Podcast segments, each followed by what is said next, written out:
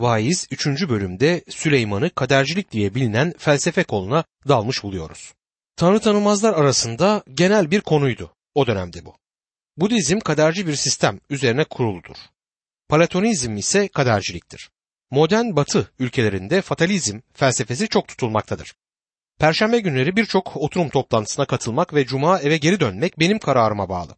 Cuma öğleden sonra uçaktaydım ve kendimi hemen hemen yüzde yüz erkek yolculardan oluşan bir uçakta buldum. Kimdi bu kişiler? Çeşitli gemicilik firmalarında çalışan hafta sonu için evlerine uçan evli denizcilerdi. Çoğunun yüzünden yorgunluk akıyor. Geçen haftanın izlerini taşıyan yüz ifadeleri taşıyorlardı. Yine çoğunun ellerinde gelecek hafta olacakları yerlere ilişkin zarflar vardı. Geriye kalanları da evlerine vardıklarında postadan bu zarfları alacaktı. İçkilerini ardından kokteyllerini içiyorlar ve gülmeye çalışıyorlardı. Bence gülen kendileri değil içtikleri içkiydi. Bir an için yerimden ayrılıp yanlarına oturduğumda onlara ilişkin görüş açım değişti. Bu kişilerin kaderci bir yaşam tarzı sürdürdüklerini gördüm. Yine bir uçak yolculuğumda fırtınaya tutulduk. Yanımda oturan kişi sanki hiç etkilenmiyordu. Ona dönüp bu kötü havadan korkuyor gözükmüyorsunuz dedim. Yanıtı şöyle oldu. Korkacak bir şey yok. Ne olacaksa olur. Olanları değiştiremezsiniz. Eğer sıranız gelmişse gelmiştir. Bunu engellemek için yapabileceğiniz bir şey yok. Bu adamın yaşamında o çok tutulan kadercilik felsefesinin izleri sırıtıyordu. Buna birçok değişik ad verebilirsiniz ama temelde adı kaderciliktir. Ve günümüzde birçok kişi yaşamına bu açıdan bakar. Şimdi Süleyman'ı kadercilik felsefesinde doyum ararken görüyoruz. Vaiz 3. bölüm 1 ila 8. ayetler arasında şöyle yazar. Her şeyin mevsimi göklerin altında her olayın zamanı vardır. Doğmanın zamanı var, ölmenin zamanı var. Dikmenin zamanı var, sökmenin zamanı var. Öldürmenin zamanı var, şifa vermenin zamanı var. Yıkmanın zamanı var, yapmanın zamanı var. Ağlamanın zamanı var, gülmenin zamanı var. Yaz tutmanın zamanı var, oynamanın zamanı var. Taş atmanın zamanı var, taş toplamanın zamanı var. Kucaklaşmanın zamanı var, kucaklaşmamanın zamanı var. Aramanın zamanı var, vazgeçmenin zamanı var. Saklamanın zamanı var, atmanın zamanı var. Yırtmanın zamanı var, dikmenin zamanı var. Susmanın zamanı var, konuşmanın zamanı var. Sevmenin zamanı var, nefret etmenin zamanı var. Savaşın zamanı var, barışın zamanı var. Görüldüğü üzere bu Süleyman'ın görüş açısıdır. Günümüzde de bu deyim ağızlara yerleşmiştir. Yaşamı olduğu gibi kabul et. Aramanın zamanı var, vazgeçmenin zamanı var. Yani kazanmanın zamanı var, kaybetmenin zamanı var. Paranı borsaya yatırdın ve yitirdin. Olması gereken budur. Diyelim ki sıkça seyahat eden birisin. Kolay elde edilir bir kadın karşına çıkıyor ve yukarı onu odana çağırıyorsun. Felsefen kucaklaşmanın zamanı var. Kucaklaşmanın zamanı vardır. Yaşamı olduğu gibi ya da karşımıza çıktığı yolda kabul etmek yani fatalizm kaderciliktir. Vaiz 3. bölüm 9. ayette çalışanın harcadığı emekten ne kazancı var diye sorar. Fayda nedir? Kavga niyedir? Eğer baş edemezsen onlara katıl. Bu günümüz insanını bağlayan olağan bir durumdur. Bu insanın emek harcadığı yol özellikle tanrısız kişilerin iş dünyasında izlediği yola işaret eder. Para bu tür bir temeli oluşturmaktadır. Sanırım sizler de bu yaşam yolunu sürdüren kişilerin mutlu, sevinçli kişiler olamayacağı kanaatine vardınız. Bunlar aralarında yaşanılması güç olan kişilerdir. Bu kişilerin karılarının çok ciddi sorunlarla karşılaşacağını tahmin edebilirim. Akşamları kokteyllere katılırlar ve birkaç saat için dünyanın en nazik centilmen adamlarından biri oluverirler. Daha sonra en iyisi onların yolları üzerinde durmamaktır. Vaiz 3. bölüm 10. ayette Tanrı'nın uğraşsınlar diye insanlara verdiği zahmetli işi gördüm diyor Süleyman. Süleyman etrafına bakındı. İnsanları her yerde sıkıntı içinde gördü. Bu sorunların en küçüklerinden birinden bile kaçabildiğinde kendini şanslı kişi saydı. Hepsi bu kadar. Vaiz 3. bölüm 11. ayet. O her şeyi zamanında güzel yaptı. İnsanların yüreğine sonsuzluk kavramını koydu. Yine de insan Tanrı'nın yaptığı işi başından sonuna dek anlayamaz diyor. Rab insanların yüreğine sonsuzluk kavramını koyabilmelerine izin verdi ki böylece dünyanın onları doyuma ulaştırmayacağını anlasınlar. Birçok kişi yaşama mümkün olduğunca tat al felsefesiyle başladı. Bazıları yaşam bir portakaldır. Posası çıkana kadar suyunu sıkmalıyız diye yaşama yaklaşır. Süleyman da bunu yaptı ama onu tatmin etmedi elde ettikleri. Vaiz 3. bölüm 12. ayette ise insan için yaşamı boyunca mutlu olmaktan, iyi yaşamaktan daha iyi bir şey olmadığını biliyorum diyor. Bu kalabalık içerisinde başka bir grup vardır. Bunlar sevapçılar grubudur. Bir yolculukta yanımda oturan kişi bana şöyle dedi. İnsan yapabildiğince iyilik yapmalıdır. Benim yapmaya çabaladığım bu. Size onun gerçekte çok ya da yeterince iyilik yapmadığını söylemek isterim. Bu sadece onun yaşam felsefesidir. Vaiz 3. bölüm 13. ayette ise her insanın yiyip içmesi, yaptığı her işle doyuma ulaşması bir tanrı armağanıdır diyor. Bu adam içmekte zarar görmüyorum diyor. Onun bakış açısından yaklaşıldığında yanlış alan şey yoktur. Bu çağdaş insanın kadercilik anlayışıdır. Vaiz 3. bölüm 14. ayette ise Tanrı'nın yaptığı her şeyin sonsuza dek süreceğini biliyorum. Ona ne bir şey eklenebilir ne de ondan bir şey çıkarılabilir. Tanrı insanların kendisine saygı duymaları için bunu yapıyor diyor.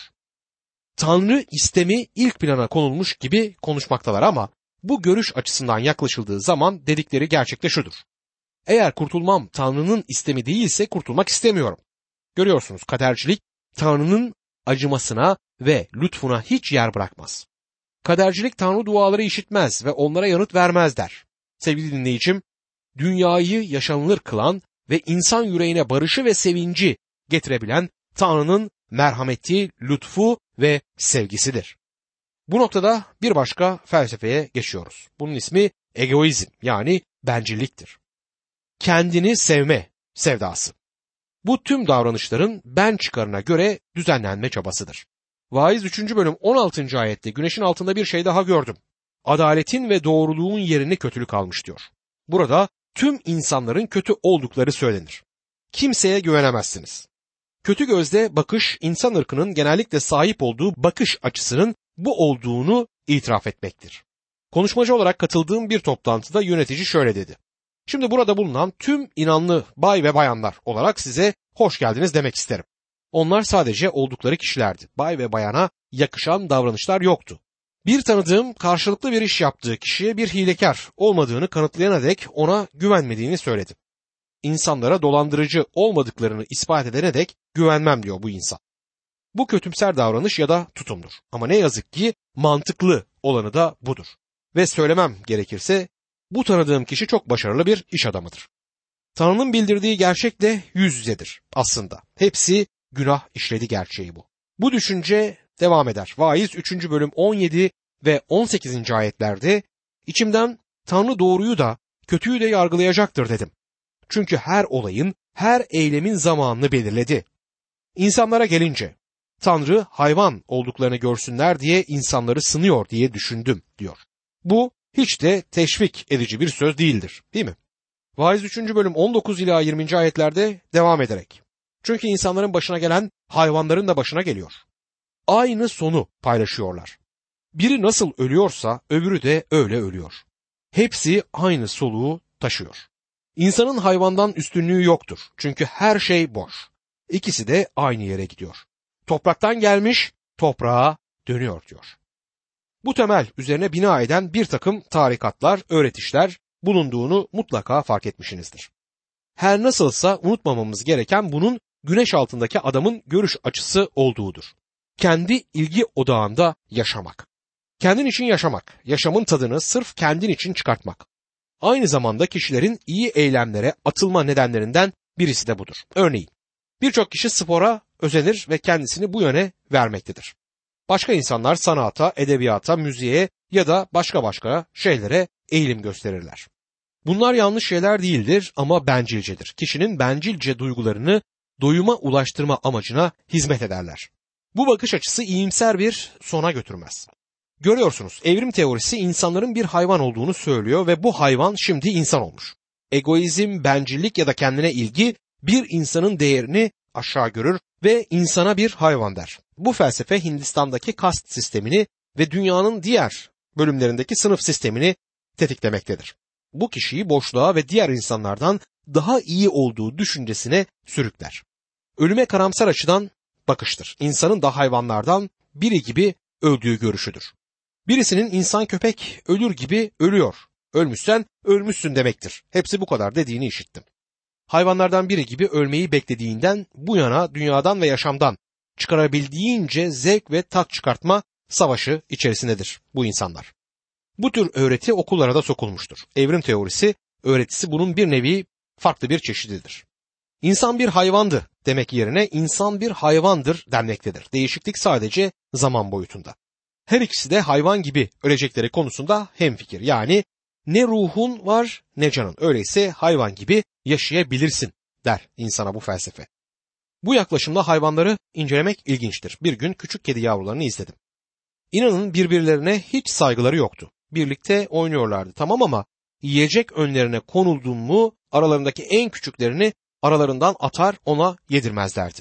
Sahipleri bu minik kediciye kendisi yedirirdi. Kendi kardeşleri kediciyi ölüme itiyorlardı. O açlıktan ölecekmiş. Umurlarında bile değildi. İçlerinde hiç mi şefkat, merhamet taşımıyorlardı? Hayır. Bencillikleri onların yaşam felsefesiydi. Yuvadaki küçük kuşların da aynı tutumla davrandıklarına dikkat edin. Her yavru kuş yalnızca kendisini düşünür. Bu hayvan dünyasının görüş açısıdır. İnsanların hayvanlar gibi davranmaya başlamasının nedeni gayet basit. Çünkü okullarımızda çocuklarımıza bir hayvan olduğumuz öğretilmektedir. Vaiz 3. bölüm 21. ayette kim biliyor insan ruhunun yukarıya çıktığını, hayvan ruhunun aşağıya, yer altına indiğini diyor. Süleyman insanın hayvandan farklı olduğunun farkına varır. İnsanın ruhu yukarıya, hayvanınki ise aşağıya iniyor. Çünkü o sadece bir hayvandır. Vaiz 3. bölüm 22. ayette sonuçta insanın yaptığı işten zevk almasından daha iyi bir şey olmadığını gördüm. Çünkü onun payına düşen budur. Kendisinden sonra olacakları görmesi için kim onu geri getirebilir diye soruyor. Bir başka anlatımla bu yaşam sahip olabileceğimiz tek şeydir. Yine bu çağın öğretisi her yola gelmektir. Kişinin kendisini çevresine uydurmasına ve hayvan gibi yaşamasına bu felsefe yardım eder. Bu her yana giren hippi felsefesinin bir başka koludur. Süleyman'ın özdeyişleri 4. bölüm Süleyman'ın bencillik felsefesinde doyum aramak üzere yaptığı araştırmalara değinmeyi sürdürür. Vaiz 4. bölüm 1. ayette güneşin altında yapılan baskılara bir daha baktım. Ezilenlerin gözyaşlarını gördüm. Güç ezenlerden yana avutanları yok diyor. Bu dünyanın birçok yerinde yapılan politikaları andırır değil mi? Bencil asiler egemenliğe karşıdır. Hangi yönetim sistemi, rejimi olursa olsun fakir halk daima ezilmektedir. Açıkça konuşmak gerekirse fakirin hali her zaman haraptır. Bu konuda en ufak bir şüphe dahi yok. Ezilenler vardır. Protesto hareketleri de işte bu dönemde başlar. Vaiz 4. bölüm 2. ayette çoktan ölmüş ölüleri, çoktan ölmüş ölüleri hala sağ olan yaşayanlardan daha mutlu gördüm diyor. Sanırım şu sözü sıklıkla duyuyoruz. Keşke ölseydim ya da öyle olmaktansa ölmeyi tercih ederdim. Her ikisi de egemenliğe karşıdır. Kim ne derse desin ölümün hiç kimseden korkusu yoktur. Vaiz 4. bölüm 3. ayette ama henüz doğmamış, güneşin altına yapılan kötülükleri görmemiş olan ikisinden de mutludur diyor. Burada madalyonun öteki yüzü görülür.